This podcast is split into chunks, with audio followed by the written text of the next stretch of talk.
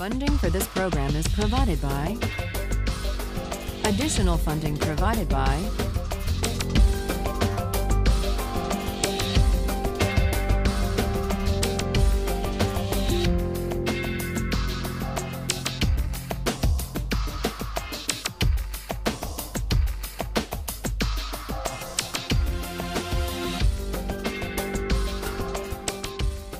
We ended last time talking about the narrative conception of the self. We were testing the narrative conception of the self and the idea of obligations of solidarity or membership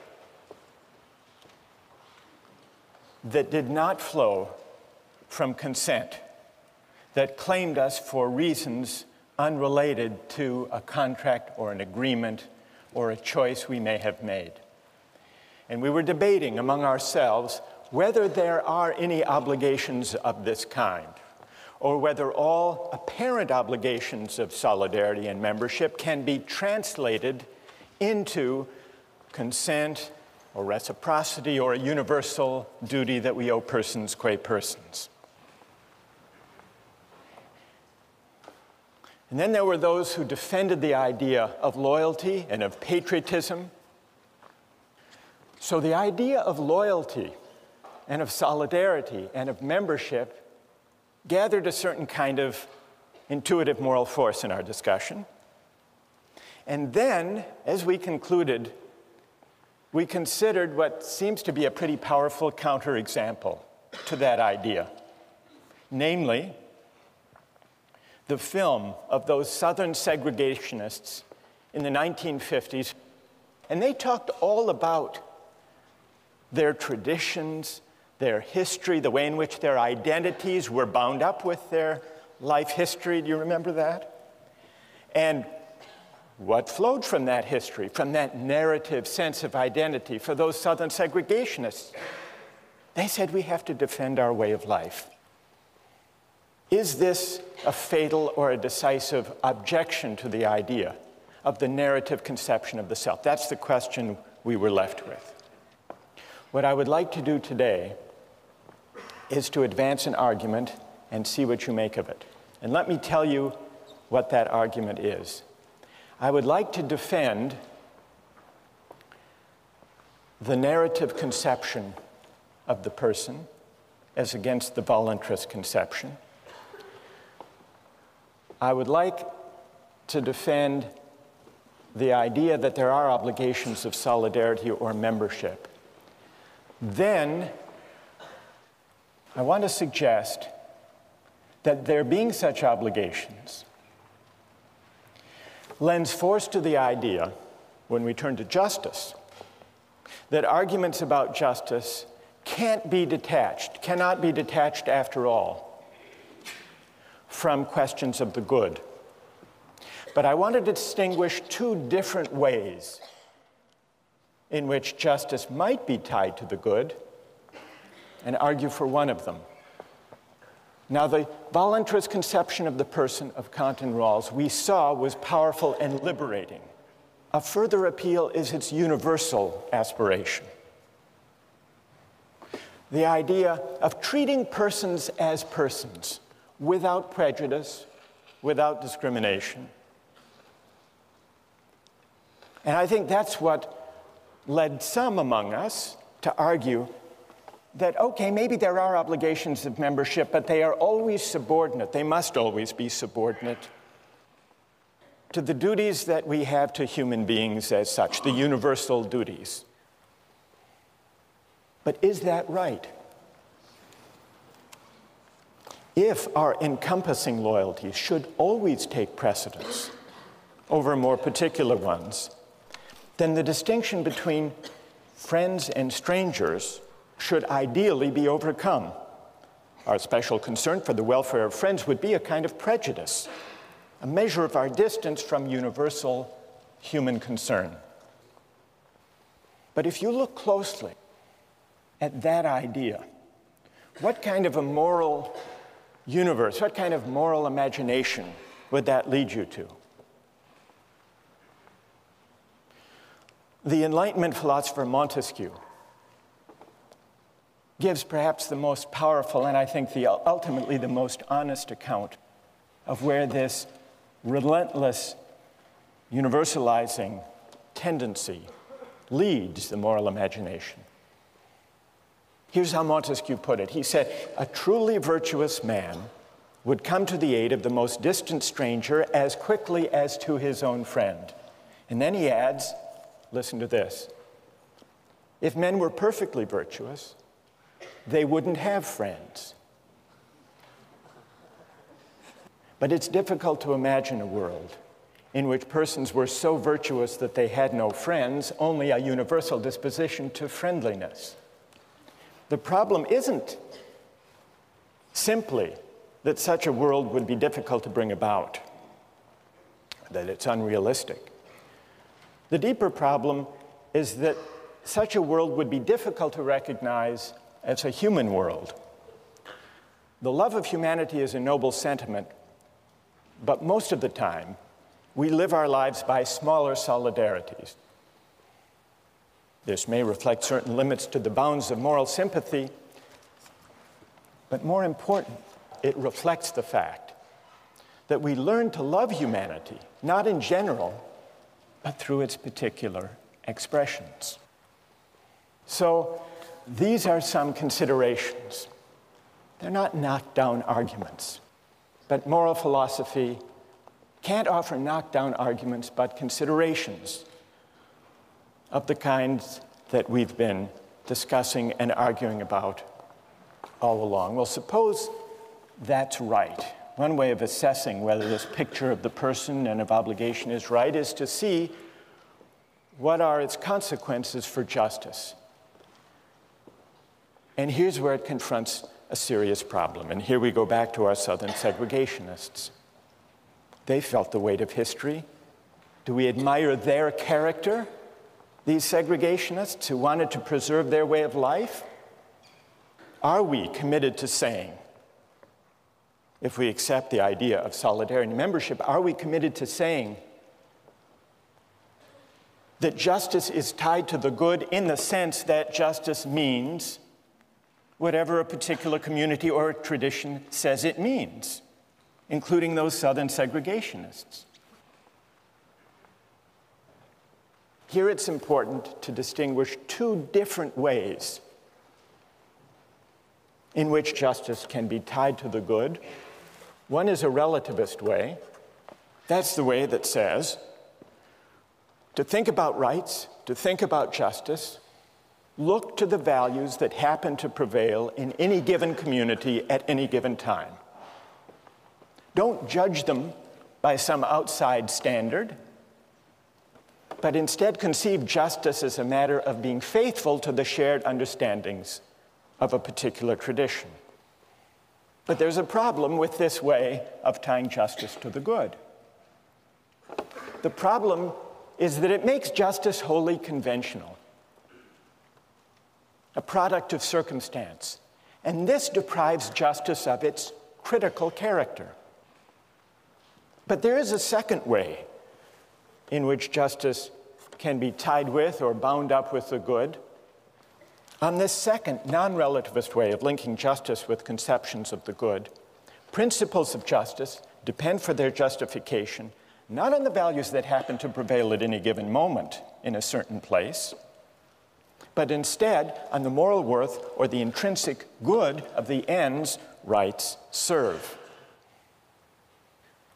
On this non relativist view, the case for recognizing a right depends on showing that it honors or advances some important human good. This second way of tying justice to the good is not, strictly speaking, communitarian, if by communitarian you mean just giving over to a particular community the definition of justice. Now, what I would like to suggest that of these two different ways of linking justice to the good, the first is insufficient. Because the first leaves justice the creature of convention.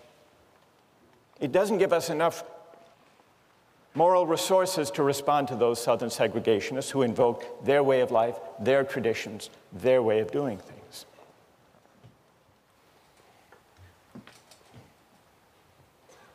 But if justice is bound up with the good in a non relativist way, there's a big challenge, a big question to answer. How can we reason about the good? What about the fact that people hold different conceptions of the good, different ideas about the purposes of key social institutions, different ideas about what social goods and human goods are worthy of honor and recognition?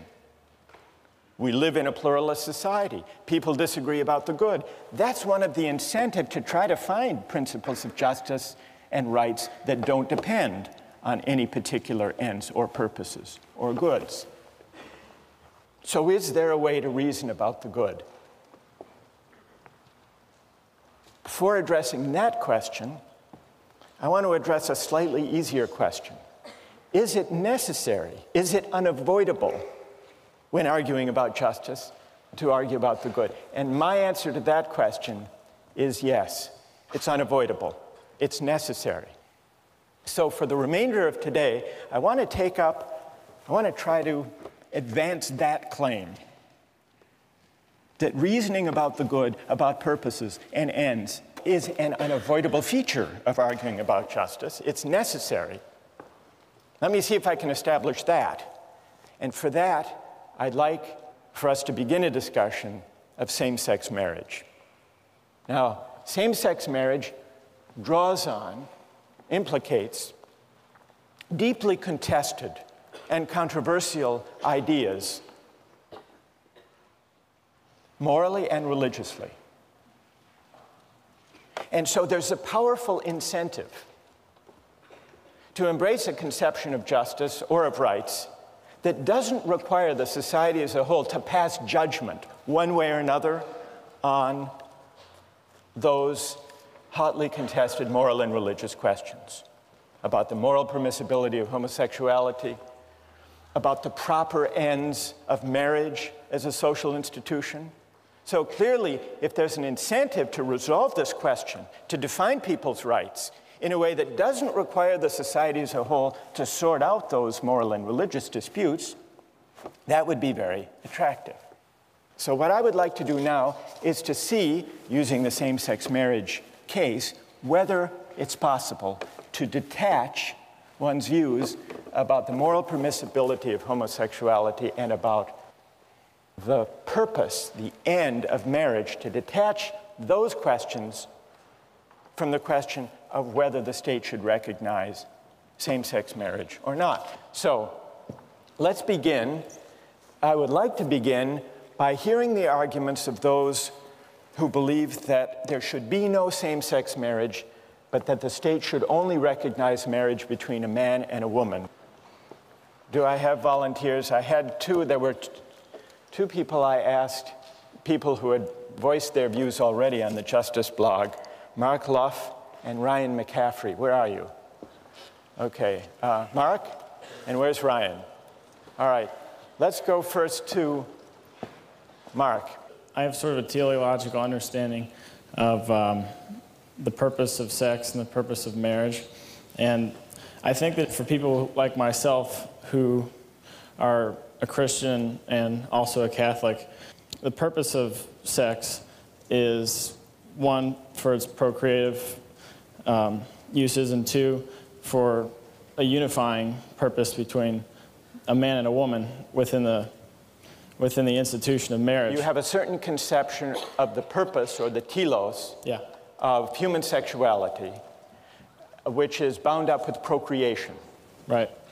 As well as union. Yeah. And the essence of marriage, the purpose of marriage as a social institution, is to give expression to that telos and to honor that purpose, namely the procreative purpose of marriage. Is that a fair summary of your view? Yeah. Where's Ryan? Go ahead. Do you agree more or less with Mark's reasons? Yes, I agree. Um, uh, I think that uh, the ideal of marriage is involves procreation, and it's fine that you know homosexuals would go off and um, and, and cohabitate with each other, but that, the government doesn't have a responsibility to encourage that. All right, so the government should not encourage homosexual behavior by conferring the recognition of marriage. Yeah, it would be wrong to outlaw it, but encouraging it is not necessary. Who has a reply?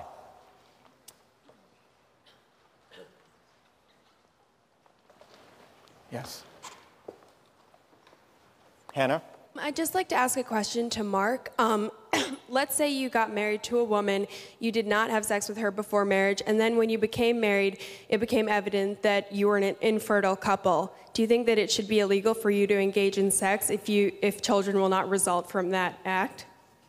Yeah, I, I think that it is moral, and that's why I gave the, the twofold purpose. So, like a woman, say, I think older couples can get married, someone, a woman who's beyond, um, who's already had menopause, and who can't have a child, because I think that sex has these, it has purposes beyond procreation. I hate to be uncouth, but have you ever engaged in masturbation? Oh, yeah. You don't, It- see- you don't have to answer that. You can, well, yeah, I think, I, I, I, all right. just a minute. No. Why, make your, make No, your I, I'd like to respond to that. No, I think. Wait, look, we've we've done pretty well over a whole semester, and we're doing pretty well now, dealing with questions that most people think can't even be discussed in a university setting. And Hannah, you've got you have a powerful point. Make that point as a general argument rather than rather than as an interrogative. But make the point. What's the, what's the principle that you're appealing? What's the argument you have in mind? All right. Well, biblically. Put it in the third person. Okay. Rather than, Okay. rather than, rather than in the Okay, second sure. person. Make, make Sorry. the argument. Go okay. ahead. Okay, biblically, masturbation or onanism is not permissible because it's, um, you know, spilling your seed on the earth when it's not going to result in the birth of a child. But what I'm saying is, you know, you're saying that sex, you know, there's something wrong with sex if it doesn't produce children or reinforce uh, the marriage bond. Right. But then how can you say that there's something wrong that you know masturbation is permissible if masturbation obviously is not going to you know create a child? Yeah, I think marriage is society's way to create this separate institution where they say, this is what we hold as a virtue. Yes, every day we fall short, and people fall short in so many different other ways. But I think that if you personally fall short in some moral sphere, as we all do, that doesn't take the right of you to argue. All right. I want you, you to stay there. I want to bring in some other voices, and we'll continue. Stay there if you would. Go ahead. I think that the response to the masturbation. tell us your- My name's Steve. Steve, go All ahead. right. Um, the response to the masturbation issue is uh, it's not something that's permissible. I don't think anyone will argue that, that homosexual sex is impermissible. It's just that society has no place in letting you marry yourself if masturbation is something that you do. Well, all right, Hannah. All right, Steve has drawn. All right, that's a good argument. Steve has drawn our attention to the fact that there are two issues here. One of them is the moral permissibility of various practices. The other is the fit between certain practices, whatever their moral permissibility, with the honor or recognition that the state should accord in allowing marriage. So Steve has a pretty good Okay. counter argument. What do you say to Steve? Um, well, I think that it's clear that human sexuality is something that is, you know, inherent in I believe most people, and it's not something you can avoid. And masturbation, I mean, yeah, you can't marry yourself, but I don't think that takes away from the fact that you know homosexuals are people too. And I just I can't I can't understand why they wouldn't be able to marry each other. If you want to marry yourself, I mean, I, I don't know if you can legally do that. That's fine, but I don't. Wait, wait, wait, wait, wait. Now, here we're deciding, we're, here we're deliberating as if legislators what the law should be. Mm-hmm. Okay. So you said, Steve, that's fine. Does that mean as a legislator you would vote for a law of marriage that would be so broad that it would let people marry themselves? Well, I mean, that, that's really beyond the pale of like anything that would really happen, but I don't think But that. But in principle, yeah, in principle. Yes? Yeah, sure. I mean, if Steve wants to marry himself, I'm not going to stop him. I, I think and that you would confer uh, state recognition on that solo marriage. Sure. And while we're at it, what about uh, consensual polygamous marriages? I, I actually think that if the male and the female are, like, if the wives and the man and the husband or the husbands and the wife are consenting, it should be permissible. Who else? There, I know there are a lot of people who. Yes, okay, down here. Stand up and tell us your name. Uh, Victoria. Victoria. So, we're talking about the theological reasoning here for marriage, but I think the problem is that we're talking about it within the Catholic viewpoint, whereas the theological and the point to marriage for another religion or someone who's an atheist could be completely different. And the government doesn't have a right to impose the theological reasoning for Catholicism on everyone in the state, which is what my problem is with not allowing same sex marriage. Because, I mean, your beliefs are your beliefs, and that's fine. But civil union is not marriage within the Catholic Church. And the state has a right to recognize a civil union between whoever it wants, but it does not have a right to impose the beliefs of a certain minority or majority or whoever it is based on a religion within our state. All right, Victoria, good. A question. Do you think the state should recognize same sex marriage or just same sex civil unions as something short of marriage? Well, I think that the state doesn't have a right to recognize it as marriage within a church because that is not their place. But whereas civil union, I see civil union as essentially the same thing, except not under a uh-huh. religion. And the state has a right to recognize a civil union. All right, so Victoria's argument is that the state should not try to decide the question of what the telos of marriage is. That's only something that religious communities can decide. Um, who else?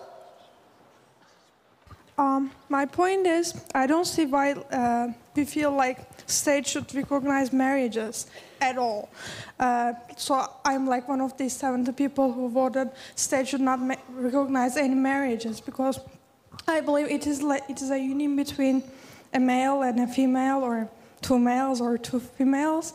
But there is no reason to like ask state to give permission to me to unite myself. And some might say that like if state recognizes these marriages, it will help children. It will have a bi- binding effect. But in reality, I don't think it actually has a binding effect. All right, tell us your name. Cezanne. So, uh, Victoria and Cezanne's comments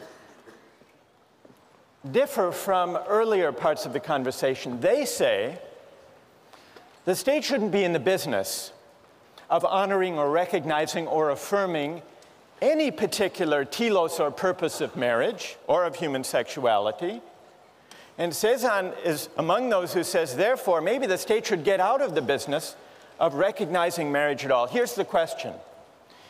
Unless you adopt Cezanne's position, no state recognition of any kind of marriage, is it possible to choose between, uh, to decide the question of same sex marriage without taking a stand on the moral and religious controversy over the proper telos of marriage? Thank you very much to all of you who have participated. We'll pick this up next time.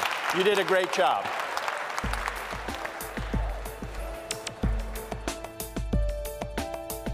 When we first came together some 13 weeks ago, I tried to warn you that once the familiar turns strange, once we begin to reflect on our circumstance, it's never quite the same again.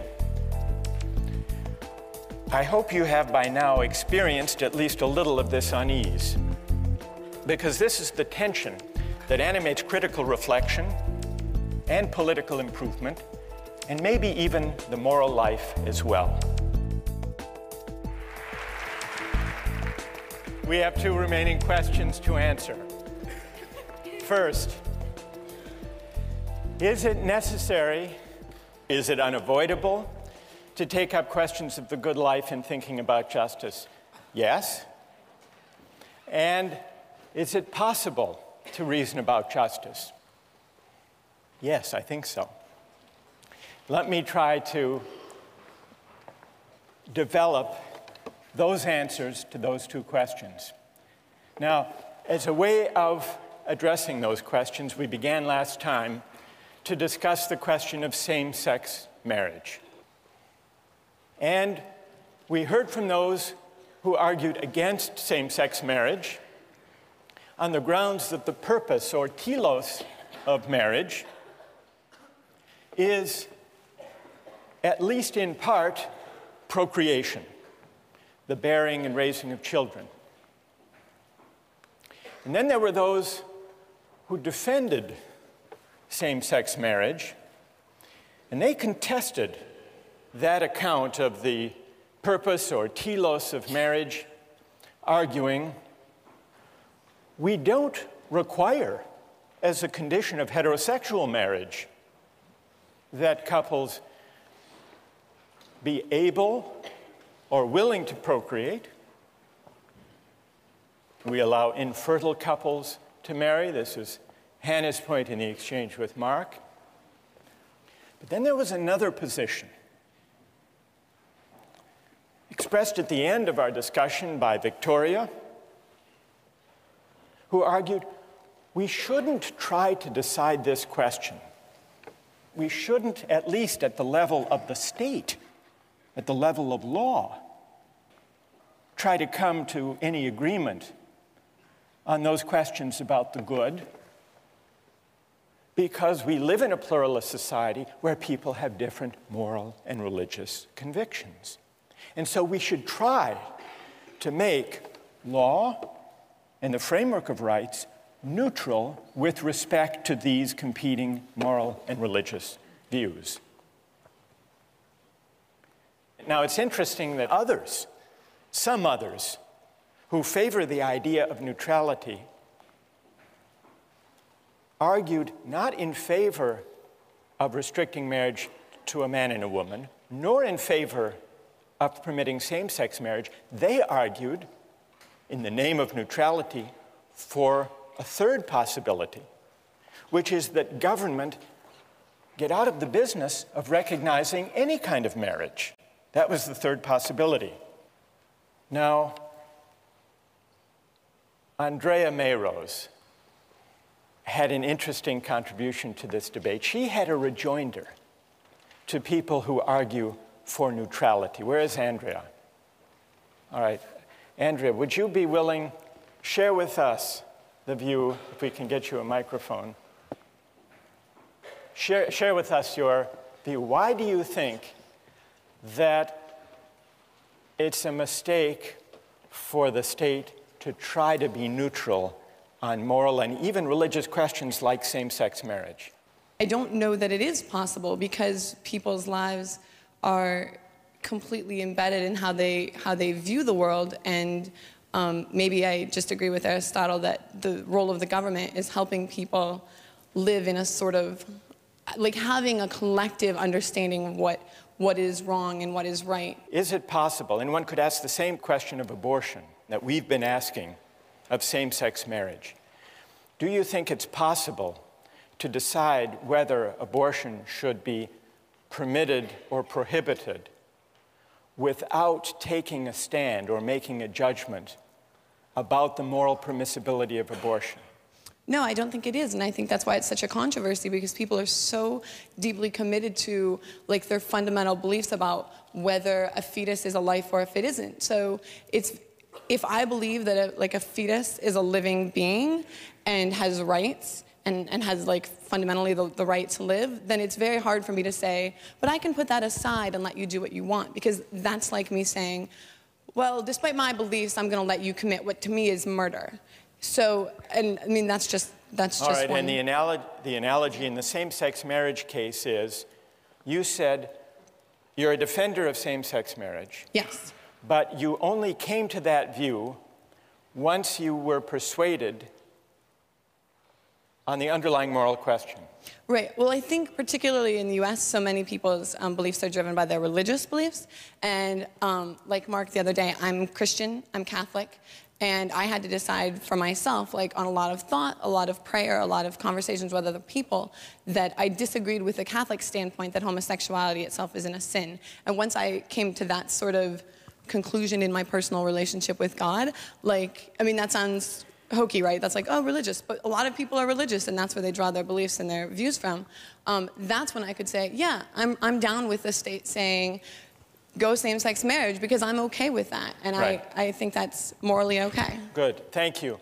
Now, who would like to, who would like to reply, if you can perhaps hang on there for a moment, who would like to reply to Andrea's idea that in order to decide the question of same sex marriage, it's necessary to sort out the question about the moral status of homosexuality and figuring out the purpose, the telos, the proper end of marriage. Who disagrees with Andrea on that point?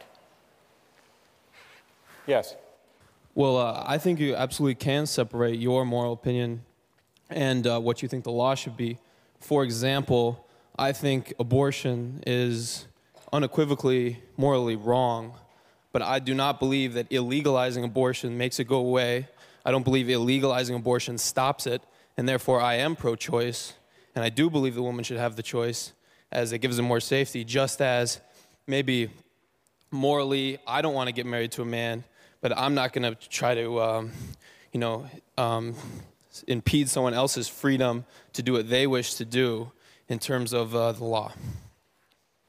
Andrea? whether the law makes something legal or illegal is it's implicitly um, approving or disapproving something so if you say like by making abortion legal we're saying it's okay as a society collectively we're saying it's okay with us in our society to abort a fetus if we make it legal um, if we make it illegal then we're saying collectively at a si- as a society it's not okay and that's why societies And have tell, different beliefs tell us your name before My you. name is Daniel. Daniel, what do you say? Are, are we saying collectively that it's okay? Are we saying that collectively we don't want women who are going to have an abortion anyway to go to clinics on the side alleys and have it, you know, un- unsafe conditions? All right, bring it to the same sex marriage case. Why don't you have to decide that which position you're in favor of same sex marriage, Daniel, uh, being legally I'm- permitted? I- think it absolutely should be legally permitted because it's not something telling me that I need to have, I need to marry a man. I, I absolutely don't, I don't see if two men are consenting adults and want to get married, I don't see how I could even object to that. All right, there's no harm. There's, no, harm, done either way, even if it, even if even if it is morally wrong according to me. All right. Let, let, me, um, let me turn to the way the Massachusetts court, who made this landmark ruling in the same sex marriage case, grappled with the very issue that Andrea and Dan have been uh, discussing here. Thanks to both of you very much. What did the court say? This was in the Goodridge case, which required the state of Massachusetts to extend marriage to same sex couples. The court started out, well, the court was conflicted. If you read that opinion carefully, the court was conflicted as between the two positions we've just been hearing, defended by Andrea and by Dan. The court begins, and this is Chief Justice Margaret Marshall's opinion, it begins with an attempt at liberal neutrality. Many people hold deep seated religious, moral, and ethical convictions that marriage should be limited to the union of one man and one woman, and that homosexual conduct is immoral.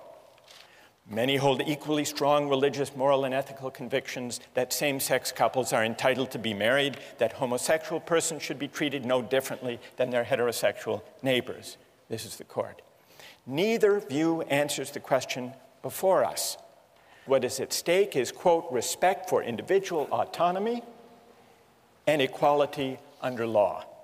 At stake is an individual freely choosing the person with whom to share an exclusive commitment. In other words, at issue is not the moral worth of the choice, but the right of the individual to make it.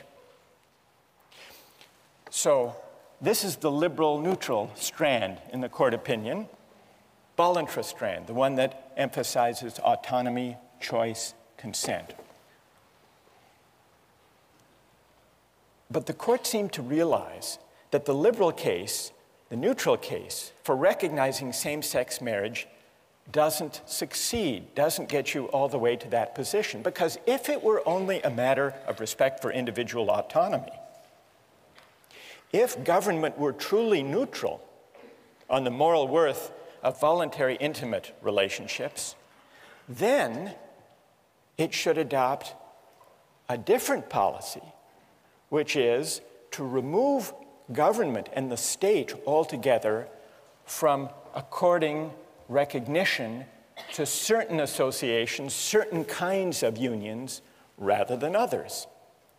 If government really must be neutral, then the consistent position is what we here have been describing as the third position, the one defended in the article by Michael Kinsley, who argues for the abolition of marriage, at least as a state function. Perhaps a better term for this is the disestablishment of religion. This is Kinsley's proposal. He points out that the reason for the opposition to same sex marriage is that it would go beyond neutral toleration and give same sex marriage a government stamp of approval. That's at the heart of the dispute. In Aristotle's terms, at issue here is the proper distribution of offices and honors, a matter of social recognition.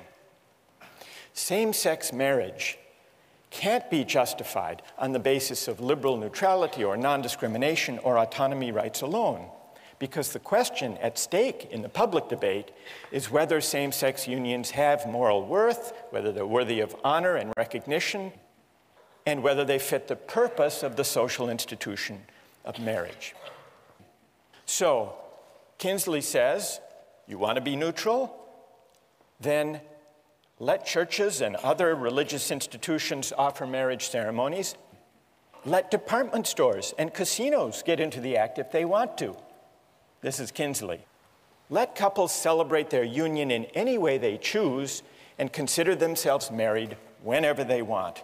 And if three people want to get married, or if one person wants to marry himself or herself, and someone else wants to conduct a ceremony for them and declare them married, let them. If you and your government are implicated, what do you care? This is Kinsley.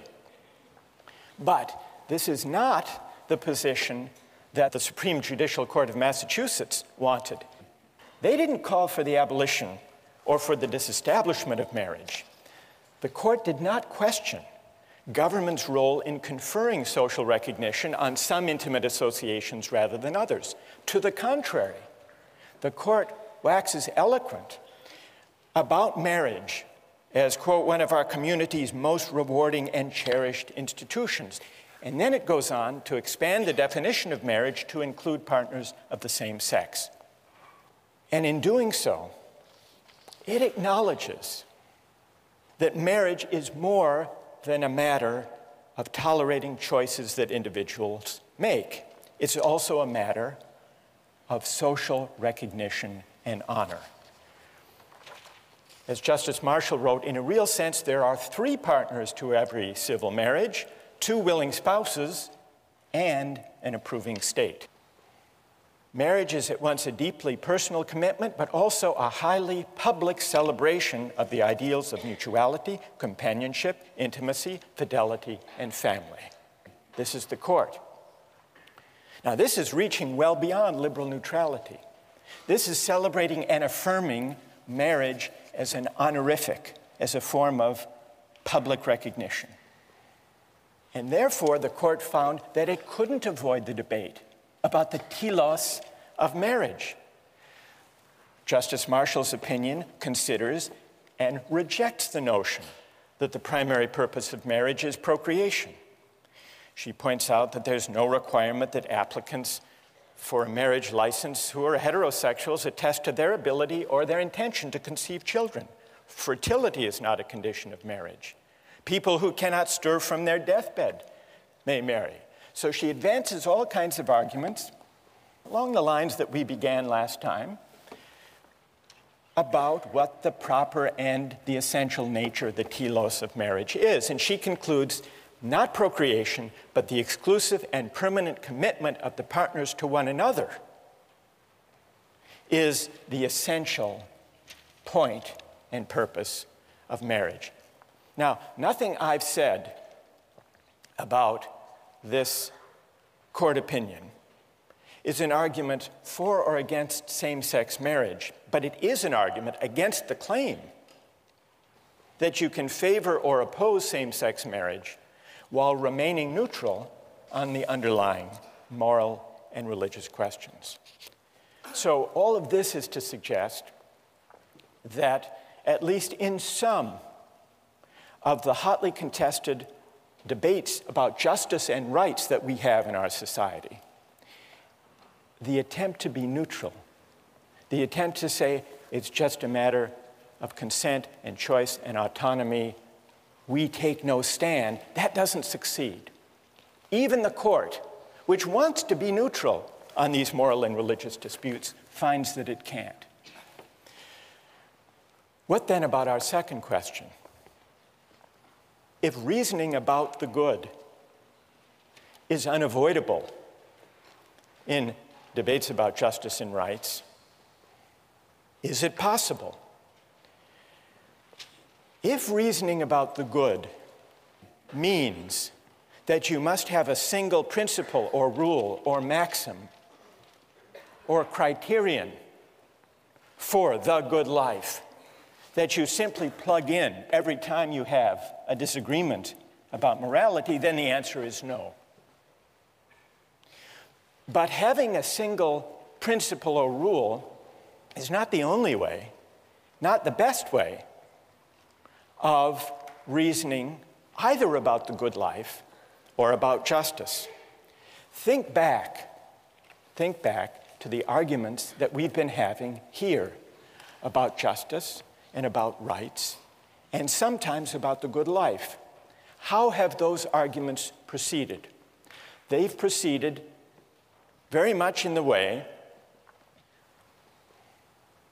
that Aristotle suggests, moving back and forth between our judgments about particulars, particular cases, events, stories, questions, back and forth between our judgments about particular cases and more general principles that make sense of our reasons for the positions we take on the particular cases.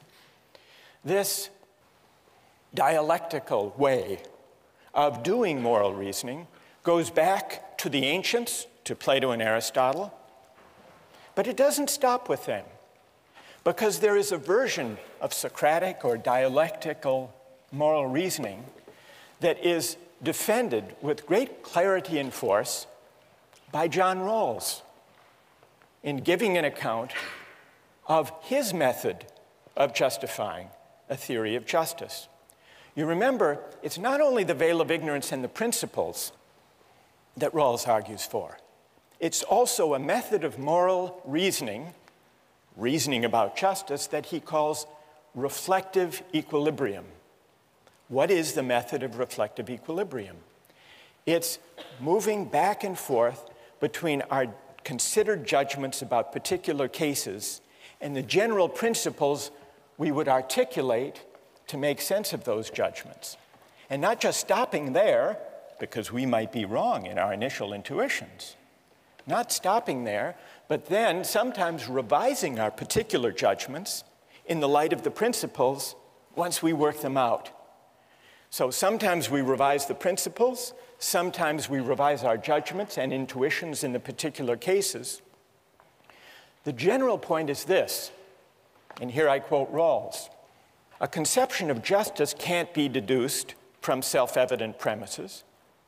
Its justification is a matter of the mutual support of many considerations, of everything fitting together into one coherent view. And later in A Theory of Justice, he writes Moral philosophy is Socratic. We may want to change our present considered judgments once their regulative principles are brought to light.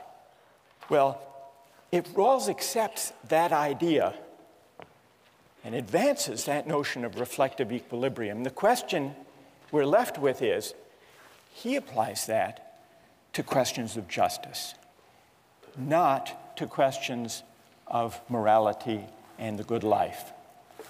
But, and that's why he remains committed to the priority of the right over the good.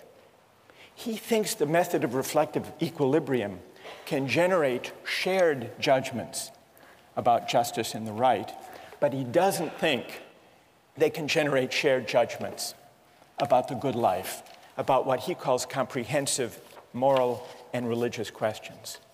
And the reason he thinks that is that he says that in modern societies, there is a fact of reasonable pluralism about the good.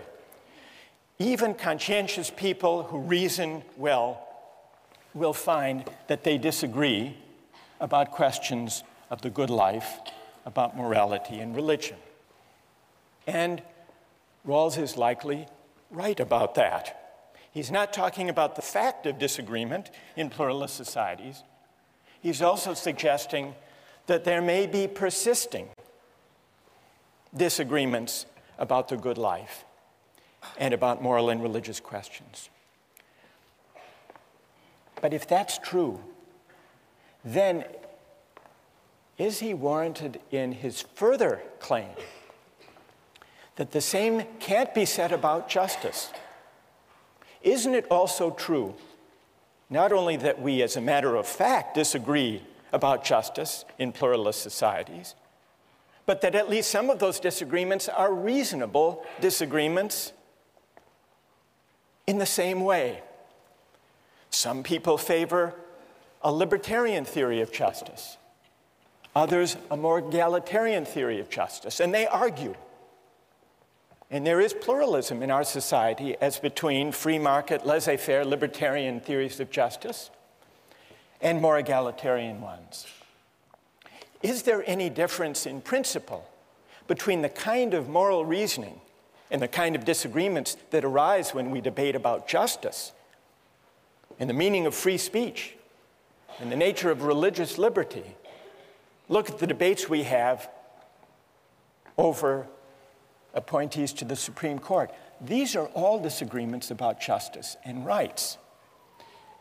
Is there any difference between the fact of reasonable pluralism in the case of justice and rights and in the case of morality and religion? In principle, I don't think that there is.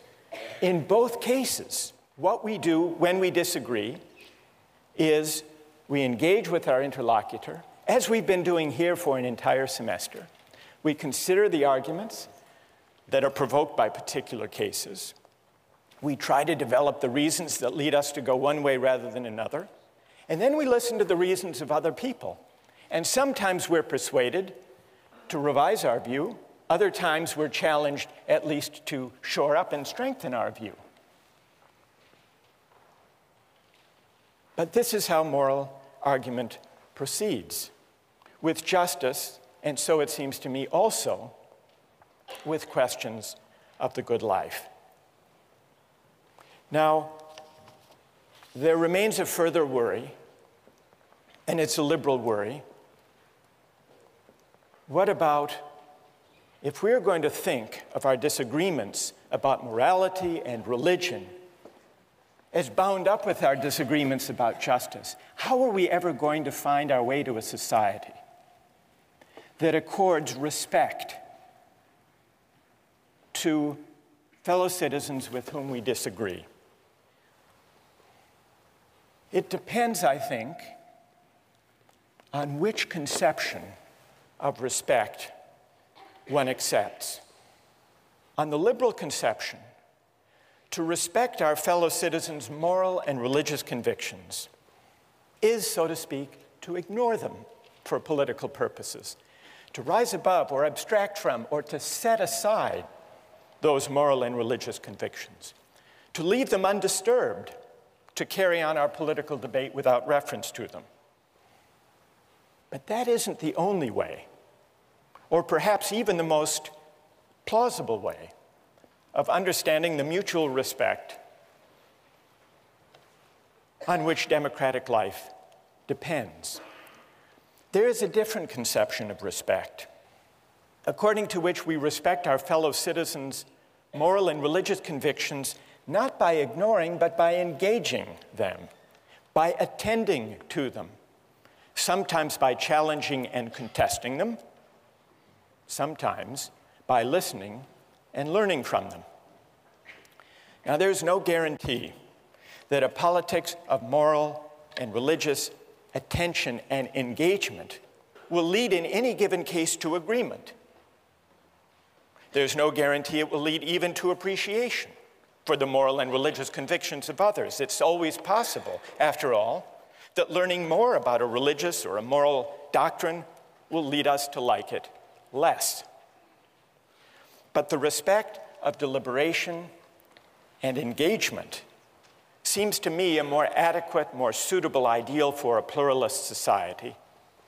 And to the extent that our moral and religious disagreements reflect some ultimate plurality of human goods, a politics of moral engagement will better enable us, so it seems to me, to appreciate the distinctive goods our different lives express.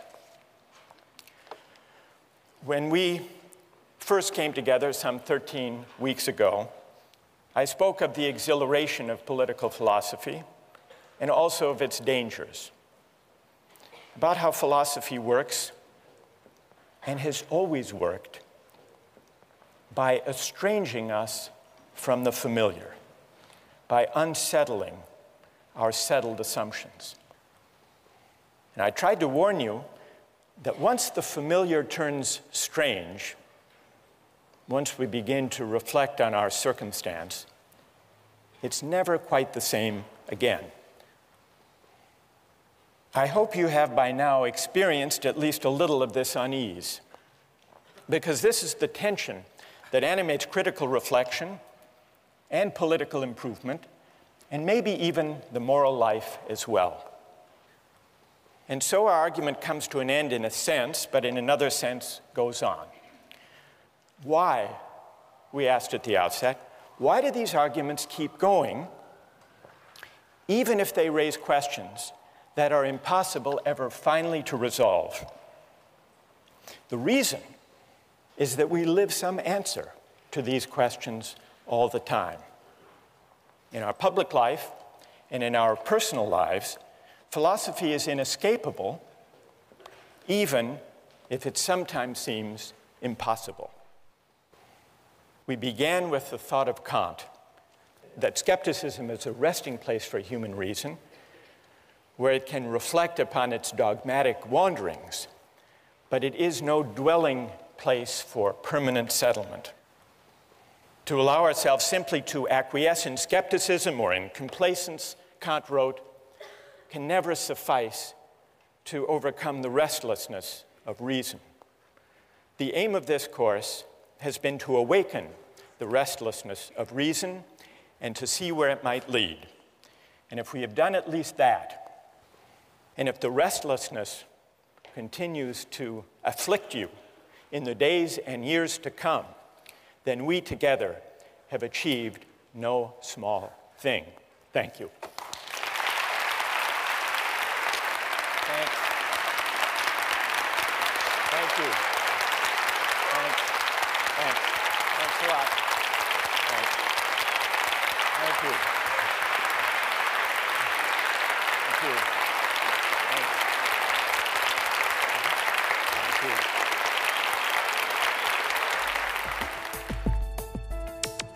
Don't miss the chance to interact online with other viewers of Justice.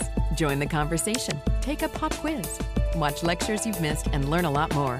Visit justiceharvard.org. It's the right thing to do.